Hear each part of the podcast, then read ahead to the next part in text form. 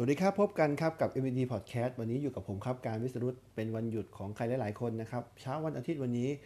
ก็มาพูดคุยมาแลกเปลี่ยนข้อมูลกันเช่นเดิมเนาะในเรื่องของการเงินการลงทุนนะครับในรูปแบบง่าย ๆ วันนี้ผมมีเรื่องราวดีๆครับที่จะมาบอกต่อหรือจะมาเล่าให้ทุกคนได้ฟังกันนะครับ เพราะว่าบางครั้งมันอาจจะไปตรงใจกับใครหลายๆ คนนะครับ เพราะว่าเคสนี้นะต้องบอกก่อนว่าเป็นการเขียนในกระทู้ของพันทิปเลยนะครับที่ทาง เพจของออมมันนี่เขาเอามาแชร์ให้เราได้ฟังกัน เขาบอกว่ามีผู้หญิงคนหนึ่งครับเขาเขียนเรื่องเกี่ยวกับว่า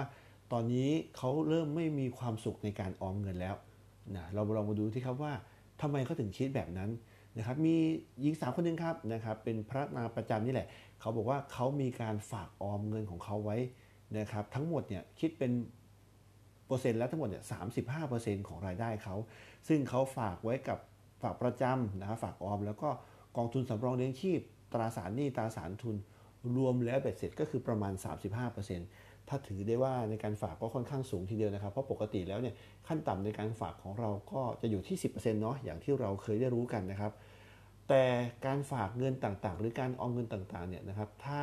เรามีระเบียบก็จะทำให้เรามีโอกาสที่จะได้เงินฝากในอนาคตหรือนะครับเงินออมในอนาคตเนี่ยค่อนข้างสูงขึ้น แต่บางครั้งในการใช้ชีวิตนะครับ มันก็ทำให้ชีวิตของเราเนี่ยไม่มีความสุข เนื่องจากบางครั้งมันอาจจะไปกระเบียดกระเสียนในเรื่องของการใช้จ่าย การกินการเที่ยวของเรานะครับ ชีวิตหรือความสุขของเรามันก็จะลดน้อยลง ทีนี้เพจออมมานี่ครับเขามีวิธีการทำอย่างไรให้เราออมเงินแบบมีความสุขนะครับ เรามีขั้นตอนต่างๆยังไงบ้างเดี๋ยวเรามาลองดูกันครับนะครับเขาบอกว่าหนึ่งเลยเราต้องมาทำความเข้าใจใหม่ครับว่าการเก็บเงินเนี่ยมันไม่ใช่แค่สิ่งที่เราต้องทำนะครับ การออมเงินเนี่ยเขาบอกว่าเป็นสิ่งที่เราต้องเลือกสามารถทำได้ แล้วก็คิดว่าการออมนั้นเนี่ยเราจะต้องมีการตั้งเป้าหมายว่า เราจะออมเงินก้อนนี้เพื่อใคร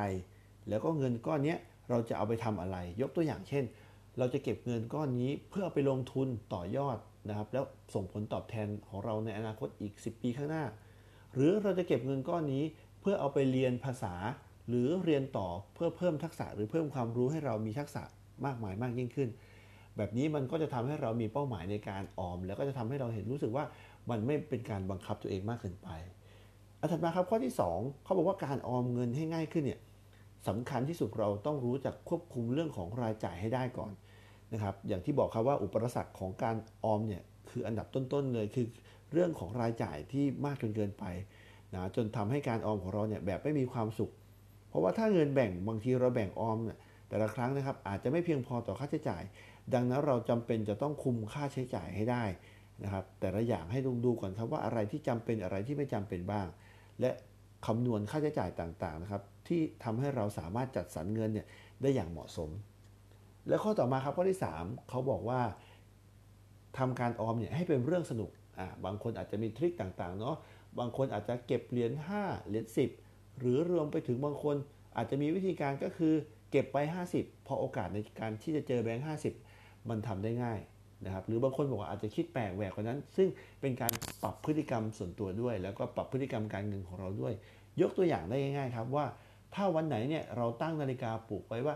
เราต้องตื่น6กโมงครึ่งแต่ถ้าเราตื่นสายกว่านั้นเนี่ยเราจะต้องออมเงินครั้งละ 50 บาทถึงร้อยหนึ่งบางครั้งชีวิตมันก็ต้องเล่นเกมกันบ้างใช่ไหมล่ะครับ เพื่อจะทำให้ทุกเรื่องมันเป็นเรื่องสนุก แล้วมันก็ทำให้เรามีความสุขในการออมไปด้วย และข้อที่ 4 ข้อถัดมาครับเขาบอกว่าเราต้องไม่ลืมครับ แบ่งส่วนเงินนั้น เพื่อสร้างความสุขให้กับตัวเอง จริงๆเนี่ยครับเราควรจะมีการแบ่งเงินเนี้ยเพื่อสร้างความสุขให้กับตัวเองได้อย่างไรบ้าง แต่ว่าไม่ใช่หมายความว่าเราจะตามใจตัวเองทุกอย่างนะครับยกตัวอย่างเช่นนะครับเราสามารถแบ่งงบเนี่ยให้กับตัวเองเพื่อหักค่าใช้หลังจากที่หักค่าใช้จ่ายเรียบร้อยแล้วนะครับก็จะเหลือเงินประมาณหนึ่งนะครับแล้วก็ทำให้เราสามารถสร้างความสุขให้กับตัวเอง ยกตัวอย่างเช่น เราเอาเงินก้อนนี้ ไปทำบุญ ไปบริจาคช่วยน้องหมาน้องแมวต่างๆนะครับแต่ว่าสำคัญก็คือเราต้องห้ามใช้เงินที่สร้างความสุขตรงเนี้ยนะครับไม่เกินงบประมาณที่เราตั้งไว้ เห็นไหมล่ะครับว่าจริงๆ แล้วจากเพจของออมมันนี่ที่เขาแนะนำมาเนี่ยในเรื่องของการออมต่างๆเนี่ยมันจะควบคู่ไปกับการใช้ชีวิตของเรา สิ่งสำคัญที่สุดนะครับในการออมเงินต่างๆเนี่ยถ้าเราจะทำได้ดีเราก็จะต้องมีวินัยบางครั้งนะครับ การที่จะ ให้ผลมันออกผลออกดอกออกโตได้นะครับ ในอนาคตข้างหน้าเนี่ย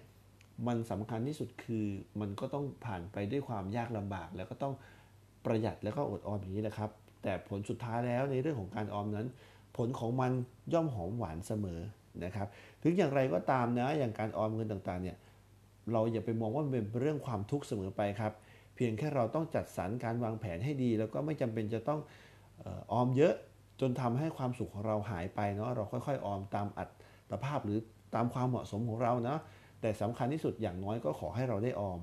เพราะฉะนั้นแล้วเนี่ยครับผลของมันอย่างที่บอกว่ามันอาจจะไม่ได้ให้เห็นในระยะสั้นแบบนี้ แต่ระยะยาวเราอาจจะเป็นคนที่กระเกษียณอย่างมีความสุข แล้วก็มีความมั่งคั่ง แล้วก็สำคัญที่สุดคือเราสามารถออกแบบชีวิตของเราในยามเกษียณได้